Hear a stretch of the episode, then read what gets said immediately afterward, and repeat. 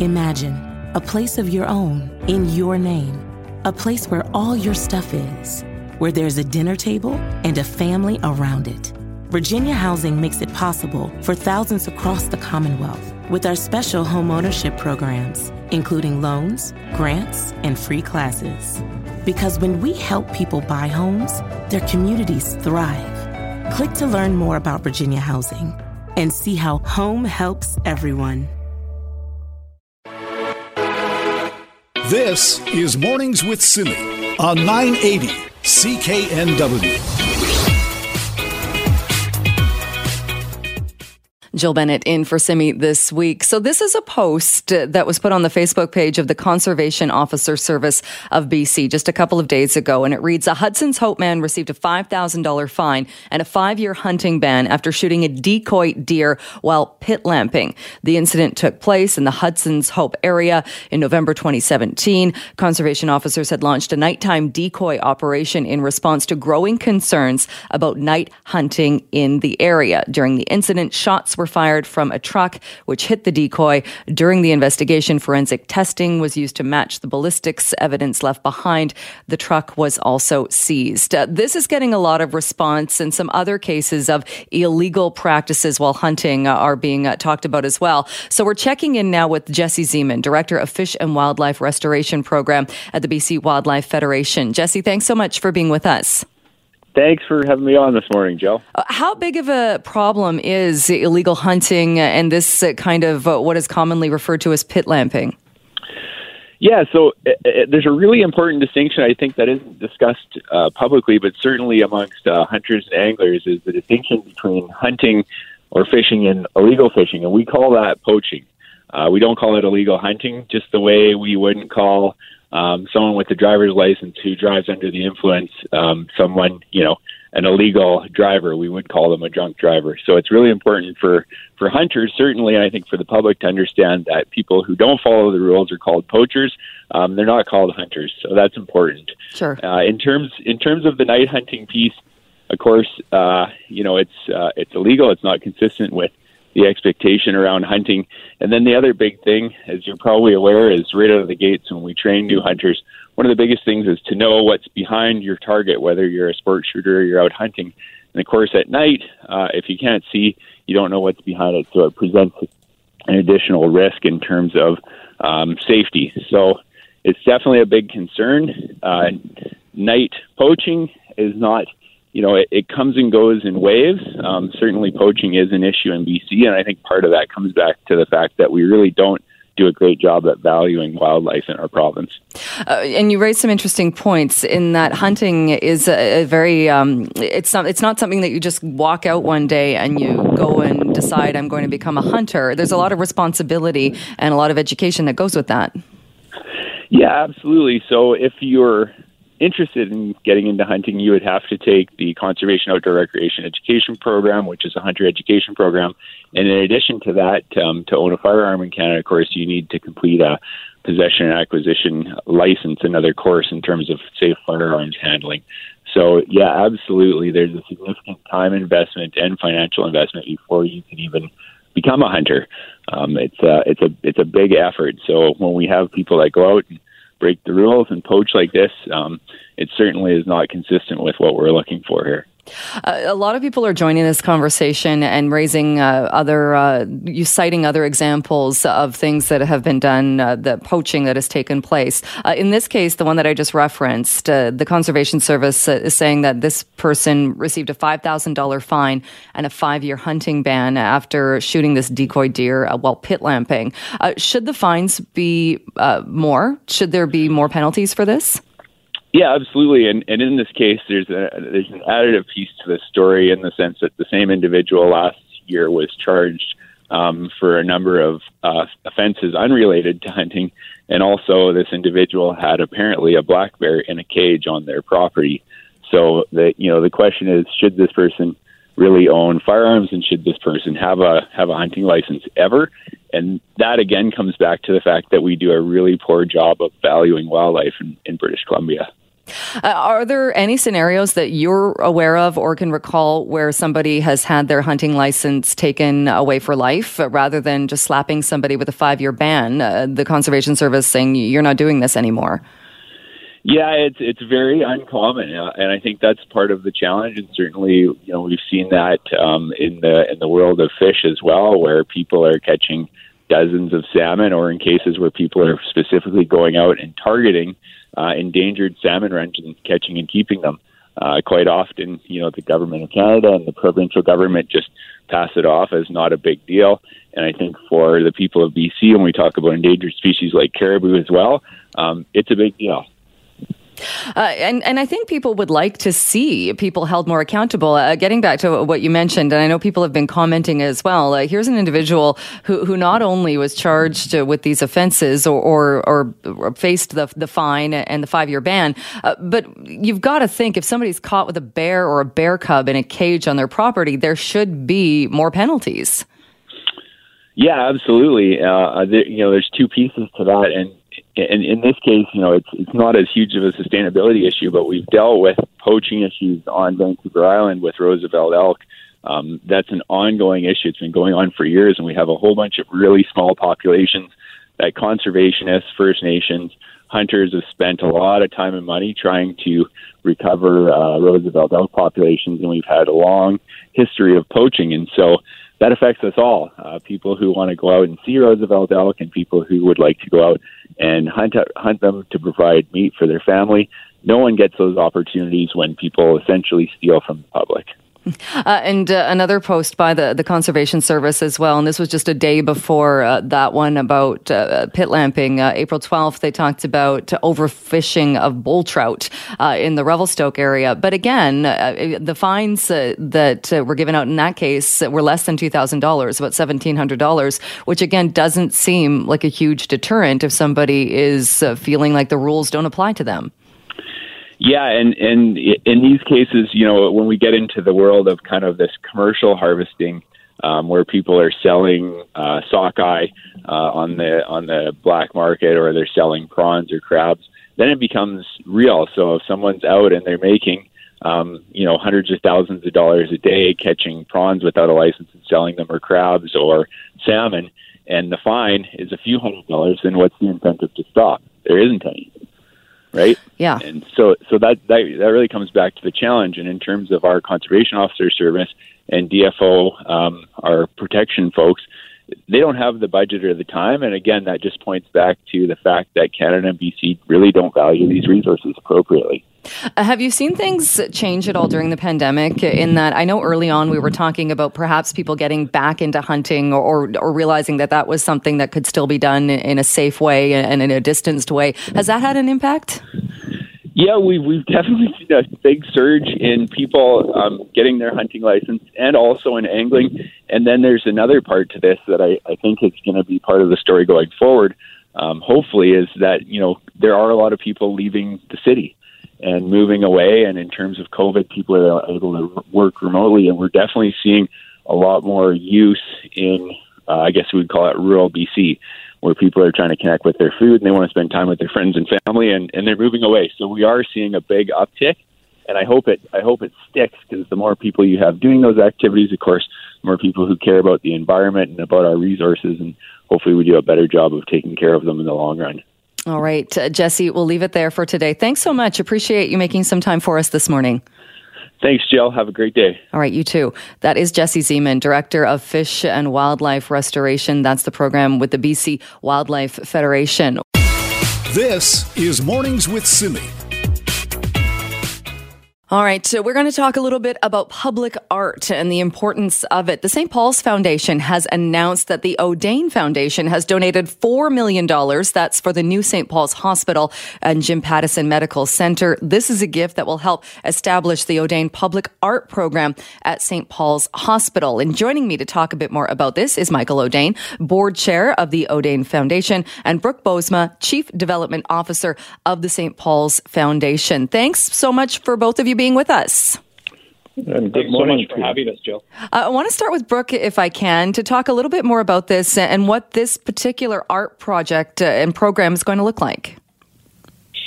Uh, thanks so much for having us. First off, let me just say thank you to Michael and to the Audain Foundation for this very generous gift. It means a lot to the project, and it uh, it will mean a lot to the entire campus and the thousands of people that visit it every day. What our plan is is to use these funds in order to um, build out a public art program for the entire campus uh, at the Jim Pattison Medical Center, and to uh, and to celebrate to uh, celebrate uh, the Indigenous land, and to also celebrate uh, our our Catholic heritage uh, at that site, and to create a welcoming place so that patients, caregivers, workers feel welcome there every every single day. Uh, Michael, I'll bring you in on this as well. We often talk about funding for hospital equipment, and we tend to think about more the medical side of things when we're talking about a new hospital. How important is it to have an art program and have art be part of this? Well, this is a um, marvelous opportunity for our foundation to uh, combine our um, long term interest in the visual arts with a, uh, marvelous new um, medical center, and uh, it's a first uh, for us to to uh, to uh, support a, a, hospital in this way. But uh, I think it's uh, something that will be really pay off for the um, the people of British Columbia because St. Paul's is a um, resource for the whole province. And I guess to my way of thinking, I'm not an expert on the subject, but hospitals can be a pretty scary place, and I think artists can uh, help uh, uh, humanize those those places, and and um, I, I, think that art can um, play an important role in um, making them uh, more um, more more sympathetic and more interesting to the um, public. And particularly, um, I'm glad I was glad to hear that the um, uh, St. Paul's is thinking of uh, focusing on the art of the uh, Northwest Coast, that uh, marvelous kind of art that uh, the original people of this uh, land have been uh, making for thousands of years. So uh, that that really got the attention of um, of my family. Hmm. And Brooke, uh, if you can kind of expand on that as well, and you mentioned that or touched on that, that this is going to have or be reflective of of uh, that traditional art, but also kind of uh, the Catholic identity, reconciliation. It seems like a lot to to, put in to this to this to making this project. It, it is, and uh, you know what we're what we're attempting to do, or what we're going to do, is is move 125 uh, year old hospital. It's uh, sort of an architectural piece of downtown Vancouver, and we're shifting it. You know, we're moving it about three kilometers to the east. We think that we have the opportunity with these with these funds and this project to create a, a new precinct within Vancouver and uh, to make it, as Michael says, welcoming and open. Uh, you know, art has the power to to inspire. It has the power to heal. And so we're excited in order to uh, put these elements together and use this funding in order to uh, see that vision accomplished.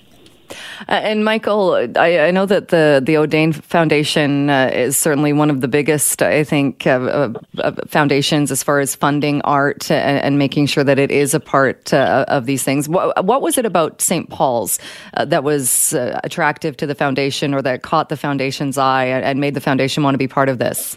Well, um, I, I, think it's fair to say that probably if I had not had some uh, personal encounters with uh, St. Paul's, uh, I, I, we wouldn't have been uh, so uh, receptive. But uh, St. Paul's has been a, um, a, a, certainly a, a, resource in, in my life for, for some years, and so it's an opportunity um, in that sense for, for, for me to.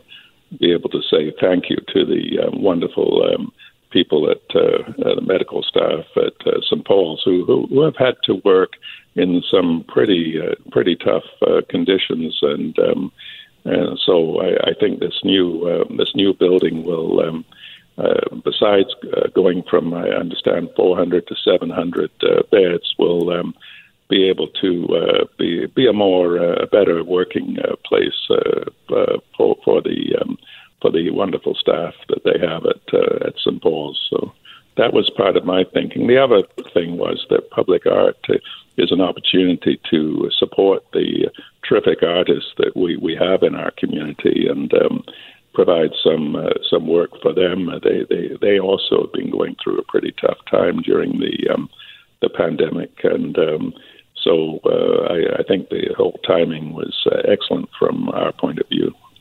Uh, and Brooke, you mentioned something as well that that art can help when uh, people are in what for many people is a scary place. It can be an intimidating place, but it's also people interpret things so differently. What somebody might consider uh, soothing or calming, somebody else might find uh, upsetting or disturbing. So, how do you find that balance? Yeah, that's a wonderful question. We're lucky because um, you know the Audain Foundation uh, has blessed us with with uh, a member of their foundation to actually help us on our art committee. Um, of course, uh, our committee is made up of, builders and and clinicians. And so uh, happy to uh, to say that Daina Augaitis, uh, formerly with the Vancouver Art Gallery, is actually part of our committee and our working group in order to define how we go through this process. We believe that it will be um, an in-depth process. It's not uh, simply sort of flipping through, uh, you know, some images and deciding, hey, we like this or, or, or, or we like that. We need a deep process of engagement, and we believe that we have the time as construction happens over the next, you know, four, five, six years to uh, engage deeply with our stakeholders, uh, internally, externally, and to engage our patients around what is uh, what's healing for them. Uh, how is the art and the campus going to inspire them and welcome them when they get there? Uh, obviously, we all have had to have a trip to the hospital at times, and and it is scary and it is intimidating, and there is the unknown there. So our goal here is to work together and create a process that's inclusive, so that people, when they arrive, feel welcome and feel safe. All right, so we'll have to leave it there for this morning. But thanks to both of you so much for coming on the show. Thank you. Thank you so much. All right, that is Michael Audain, board chair of the Audain Foundation, and Brooke Bozma, chief development officer with St. Paul's Foundation. And again, uh, the Audain Foundation uh, giving a $4 million uh, donation for public art uh, that will be at the new St. Paul's Hospital. This is Mornings with Simi. Imagine a place of your own in your name, a place where all your stuff is, where there's a dinner table and a family around it Virginia Housing makes it possible for thousands across the Commonwealth with our special homeownership programs, including loans, grants, and free classes. Because when we help people buy homes, their communities thrive. Click to learn more about Virginia Housing and see how home helps everyone. We got another day of NBA action. And with FanDuel, every night is a watch party. So it's time for your FanDuel crew to make their bets. So, what's the move tonight, gang? You know that new customers who bet $5 get $200 back in bonus bets if you win. Ooh, we're heating up, fam. Bet all the stars with all your friends and make every moment more only on FanDuel. New customers bet $5, get $200 back in bonus bets if you win. Make every moment more with FanDuel.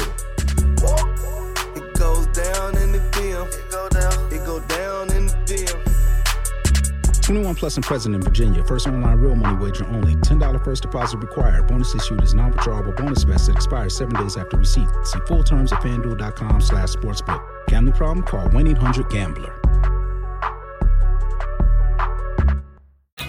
Well, if you are one of the many Canadians who has not yet filed taxes and you're avoiding it because of the confusion over the past year and maybe because you worked from home or you had some government funding, maybe you were on CERB, you are not alone. A lot of Canadians are struggling a little bit with how to file this year and time is running out. So we thought we would take a few moments to talk about this and joining me with more on what Canadians are dealing with is Aurel Courcelle, Assistant Vice President, Tax and Estate Planning at IG Wealth Management. Thanks so much for being with us. Thank you and good morning. What are the main things you're seeing people concerned about? I know there was a survey done by Pollara uh, Strategic Insights for IG Wealth Management. What are the things that people are kind of grappling with right now? Uh, the survey showed us that two thirds of Canadians are dealing with pandemic related tax filing considerations for their 2020 tax year. And anything that's related to the pandemic and taxes is brand new to people. So uh, they are struggling trying to understand what's going on and what they have to report, what, what they're entitled to report, what they have to include in income. And uh, the survey told us that about a third are only about a third are strongly confident that they understand what they're doing from a tax perspective related to COVID. So that means that a lot of people who do have some COVID issues to deal with in their taxes are just not very confident about what they're doing. Uh, so we know we're dealing with it, and as you just mentioned uh, and touched on, so if somebody say collected CERB, how does that affect their taxes? Well, there were multiple benefits that were paid out to Canadians last year, and, and CERB was probably the biggest one because, in fact, the government told us that they paid out about $81 billion to Canadians under the CERB program alone. And basically, whether it's CERB or any of the other programs, all those benefits are all taxable. So individuals should have received tax slips from the government uh, and will have to include those amounts in income. The kicker, though, is that there was no tax withheld on CERB uh, or the Canada Emergency Student Benefit for that matter. Some of the more recent programs, such as the Canada Recovery Benefits, there's only a 10% withholding, which ultimately means that these amounts have to be included in income, but little to no tax was withheld at source like there would be on your employment income. So now you're filing a return and you may be finding out that you're owing taxes on those benefits uh, that you did not expect to have to pay. Right, because if you're in the position where you had lost your job or were a recipient of these benefits, you probably weren't in the best position to be socking away the amount of money you were going to be owing now in taxes. That's possible, yes. I mean, some people may have had other sources of income, so they may have more income, which makes all this taxable. If you had very little income, maybe you don't have a lot of tax to pay. It'll be case by case, but there certainly will be a number of Canadians who will be sitting there with a tax bill that they did not necessarily expect. Uh, and what about working from home? A lot of Canadians uh, have been working from home, and, and, I guess are trying to figure out: do they go for this the the blanket two dollars a day that they can claim, or do you go a little bit more complicated and claim the space that you work from home, part of your bills, part of your mortgage, and how do you go about doing that? Well, certainly for the majority of people, it'll be the simpler approach. It'll be that $2 per day that you work from home up to 200 days, so a maximum of $400 deduction. And you, you can do that as long as you worked four consecutive weeks from home and you're spending 50% of your time working for your employer. So that is the simpler approach. If you want to go the more complex and cumbersome approach, uh, where you have to keep all your receipts, you uh, have to figure out how many square feet you used in your home, how, what percentage of time it was used for for employment, and and then you also need a form from your employer to complete in order to be able to claim those expenses. It certainly can be done. It's just a much more cumbersome process. And for most people, especially if you're not paying rent, if you're paying rent, uh, for many people, then then the more complex method may be more beneficial. But if you're not, because of the limits on how much what you can claim, and also the fact of all you have to, it'll be very small percentage of your total expenses that can be claimed then you're probably better off using the simpler method. And uh, self employed, uh, and especially, I guess, making it even more complicated if you became self employed uh, in the past year, what should people in that scenario be uh, looking out for?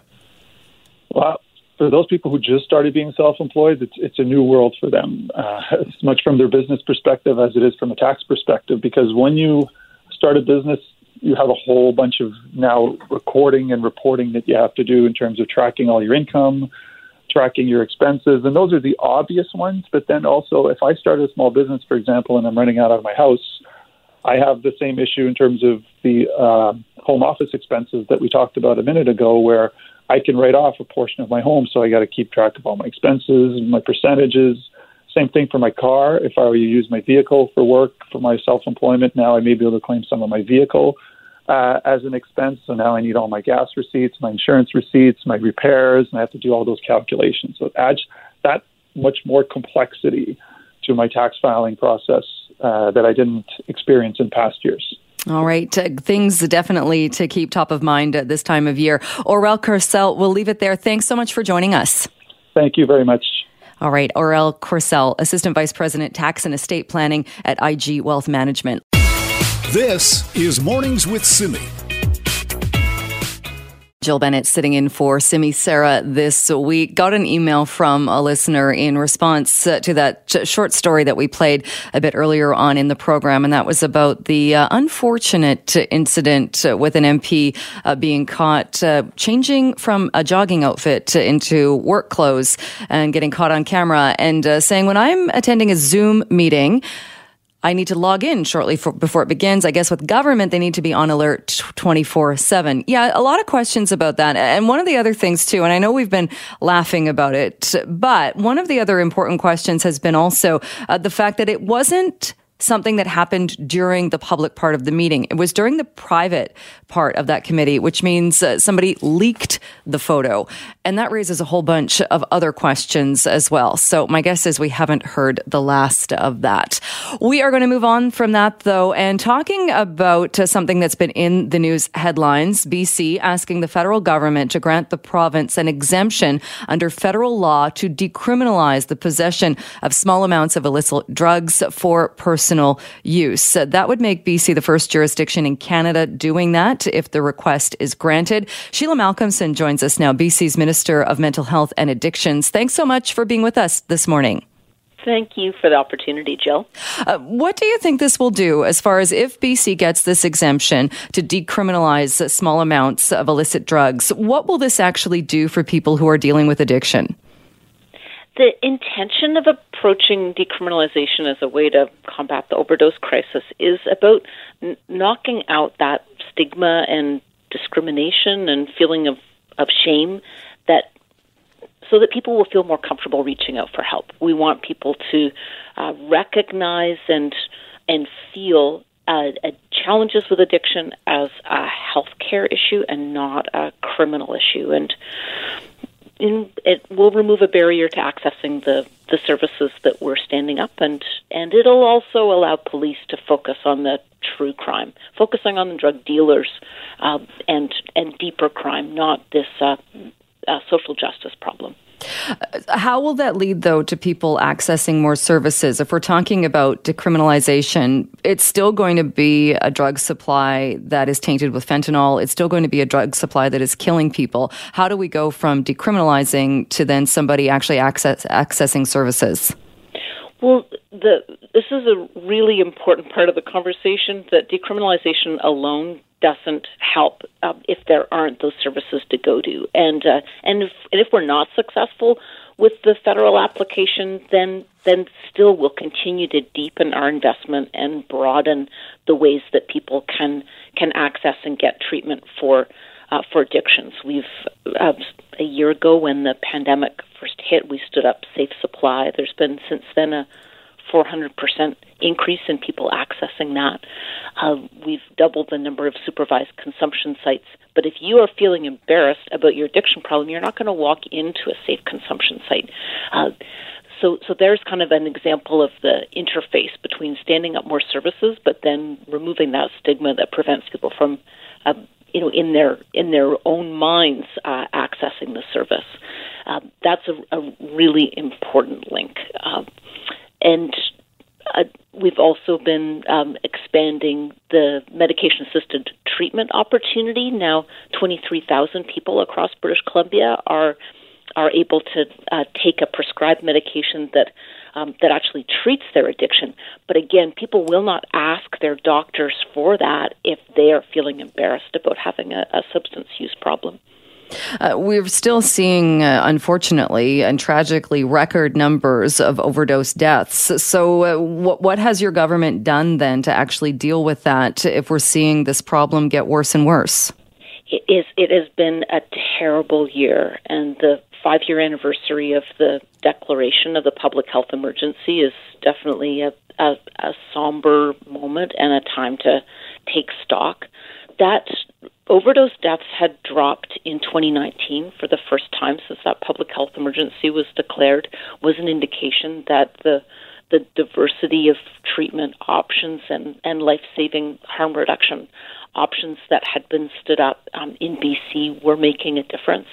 Um, and there have been there's been external evaluation of that as well. But what happened when the pandemic hit? Two things at the same time. One with border closures, the drug toxicity levels just skyrocketed. Uh, interruptions in international illegal drug supply has meant that dealers have been introducing really dangerous and much more toxic substances to what people are consuming. And secondly, uh, more people, because of physical distancing, you know, weren't able to access uh, supervised consumption sites, and also more people using alone, and people using alone or dying alone. Uh, and that's part of the stigma piece too. You know, we've just had so many stories from firefighters and first responders of finding people who have overdosed, you know, in the basement of their suburban home. You know, and if they'd let their you know family members know, I'm going downstairs not just to play video games but to um but also to use a drug check on me in 5 or 10 minutes if I don't come back out. You know that that would have saved a life. And if um if people are hiding their addictions then they are putting themselves with this terribly toxic drug supply, they're putting themselves at greater risk. Uh, right. So, shouldn't the focus then shift a little bit, or or focus more on treatment rather than decriminalization? Which which some will argue, yes, it's important, but uh, then we hear from police saying, well, we haven't really uh, been going after people with small amounts of illicit drugs for years anyway. It, this it's true we are taking a diversity of approaches and uh, and we are hitting this problem with um, with on all fronts. We added another 100 publicly funded adult treatment beds last month. We're doubling the number of youth treatment beds. We are um, innovating, first in Canada, that's offering a safe supply, prescription safe supply option. Uh, we've also been training nurse prescribers uh, to be able to prescribe medication assisted treatment for opioid use disorder. So we are we are working on multitude of fronts, uh, and that is absolutely necessary, and that will carry on, um, and will expand those efforts, um, whether or not decriminalization decriminalization goes ahead. But you know, it is an important piece, even though, like a year ago, uh, uh, Mike Farnworth, uh, Minister for Public Safety, asked police to stand down and not pursue criminal charges. Uh, but that approach um, is a little bit inconsistent. Uh, but regardless, if people, it, it's one thing about whether the police are going to go ahead and, and press charges. It's another thing for people to know that they will not face any criminal uh, or any police uh, interference if they come forward and reveal that they have an addiction problem or they have, are found to be carrying uh, illicit drugs, um, a small amount. Um, it's a, the stigma that is driving people to use alone, and um, and particularly young men using alone. Um, the majority of people that are dying of overdose are dying in homes um, by themselves. So um, that's the biggest part of the broader public service message that decriminalization could achieve is that everybody will know this is truly a health problem and one that we're tackling from a healthcare perspective, not from a criminal justice perspective. All right. Uh, Sheila Malcolmson, we'll leave it there for today. Thanks so much for joining us this morning. Thanks for the conversation, Jill. I appreciate it. All right. That is Sheila Malcolmson, BC's Minister of Mental Health and Addictions.